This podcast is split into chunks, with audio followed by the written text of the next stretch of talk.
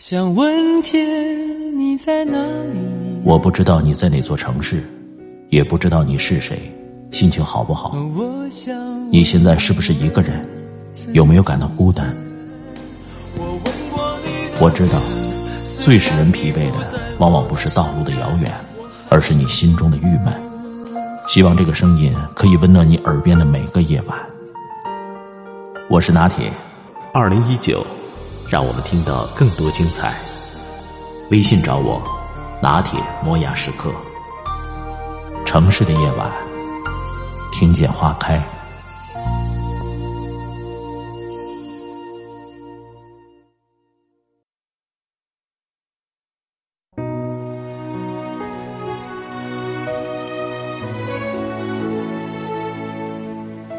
过了腊八就是年，这天全国有很多地区有喝腊八粥的习俗，比如每年腊八节去杭州各大寺院喝上一碗腊八粥，已经成为杭州人的保留节目。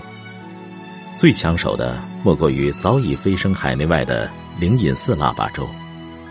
每年的腊八当天，灵隐寺都会向公众派发三十多万碗腊八粥，目前。灵隐腊八节习俗已经列入浙江省第五批非遗项目。在许多杭州市民眼中，腊八节在灵隐寺喝上一碗热腾腾的腊八粥，几乎是一种仪式。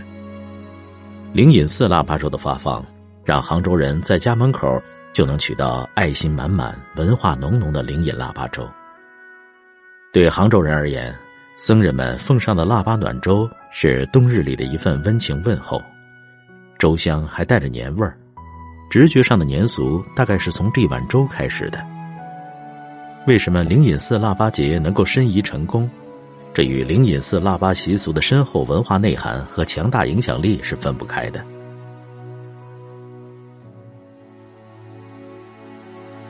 灵隐寺腊八节习俗是杭州灵隐寺在腊八会期举行供佛、祈福、煮粥、施粥等活动。集宗教信仰与世俗观念于一体的一个节日信仰民俗。它上承周秦腊祭习俗，下启唐宋江南地区腊八节习俗之先，是我国腊八节习俗的杰出代表。唐宋年间，腊八节随着当时政治、金融、文化的南移，在江南一带迅速普及开来。灵隐寺所在的杭州是南宋的首都。城市繁荣，文化昌盛。灵隐寺每次举办腊八节，内容丰富有序。在灵隐寺的影响下，过腊八节、喝腊八粥习俗逐渐普及民间，影响扩大到江浙徽区域。腊八节是一个很重要的节日，而中国传统意义上的过年从腊月初八就开始了，它是年节的开始。和春节的序曲。按照沈阳地区的习俗，腊八这一天，全家要聚在一起吃上自家熬制的腊八粥。过去，腊八粥被赋予了诸多含义。首先，腊八粥具有驱邪的意义和祛病的食疗功效。其次，八样杂粮是五谷杂粮的代表，能在过年的时候吃上这些，说明今年的收成好。从这一层面上讲。喝腊八粥就有庆丰收之意。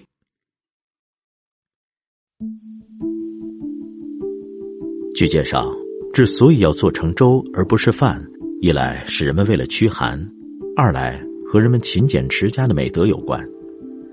因为腊月是一年当中最冷的时间，特别是腊八这天，更是一年中最冷的一天。东北有句俗语：“腊七腊八，冻掉下巴。”可见天气有多冷，而人们喝粥则能取暖。过去，人们生活不富裕，为了能多省粮食，就把五谷杂粮做成粥来喝，这样会更容易饱。在全国各地的大大小小的寺院都有腊八节施粥的传统，每座寺院的腊八粥材料也各有特色。在杭州，喝了灵隐寺的腊八粥才算过了腊八节。跟其他寺院一般专供腊八不同，灵隐寺的粥要从初一熬到初八，足足是三十万份施粥数量遥遥领先。灵隐寺的腊八粥号称达到 ISO 九千标准，不添加任何防腐剂，常温保质期不超过两日，有专门的锡纸碗包装，还在包装上贴心的提醒市民不要用微波炉加热。腊八粥里的十二种材料是固定配方，最后撒上的桂花是只有杭州才有的腊八粥的味道。在全国施粥的寺院中，文殊院是唯一能在派送数量上与灵隐寺搏一搏的。施粥的时间也有四天。今年文殊院预计送出腊八粥三十万份用料十七种。不过，相比去年的配方。文殊院今年去掉了萝卜，萝卜虽然鲜糯，但是不宜保存，为了腊八粥的品质，只好舍弃。今年文殊院寺院内的凤粥将在陈金楼小广场举行，寺内的发放数量将会控制在十万份以内，大部分腊八粥还是在寺院外发放，除了在社区、地铁口，文殊院还和一些共享汽车平台合作。出门打车，上车就能喝到一份腊八粥，施粥方式也非常与时俱进。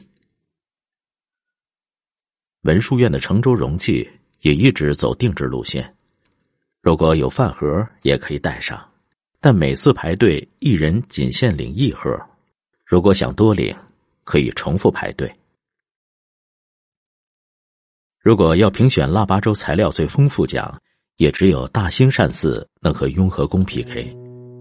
原本只有八种食材的腊八粥，在这里翻了几番，足足有三十多种，甚至还在材料里面加了青红丝，这简直就是五人党的胜利。因为材料过多，大兴善寺的腊八粥一般提前到一个星期就开始准备了，除了寺里的僧人。还有一百多名义工参加到腊八施粥前期的准备工作中，才能保证腊八粥的顺利熬制。大兴善寺的施粥时间比较早，早上六点三十正式开始，施粥地点在大雄宝殿广场。往年很多市民甚至两三点就去排队，如果打算去喝粥，一定要带好防寒装备。在很多灾害频发时期，为了让饥肠辘辘的百姓得以活命，一些官方机构或社会组织会开设粥厂，向饥民施粥，也就是传统上所说的放舍饭。佛教的各个寺院也成为灾年放舍饭的主力军，普度众生的理想，在一碗粥里得到了最直白的表达。后来，即使没有灾荒，佛教寺院。也长久的保持了腊八施粥的传统，不只是佛教寺院在腊八的时候会有这个举动，一些富商大户也会在这一天施粥，通过这种慈善行为回报社会大众，为自己和子孙积德修福。如果以上寺院有你所在的城市，趁着双休日去沾沾腊八粥锦鲤的好运吧。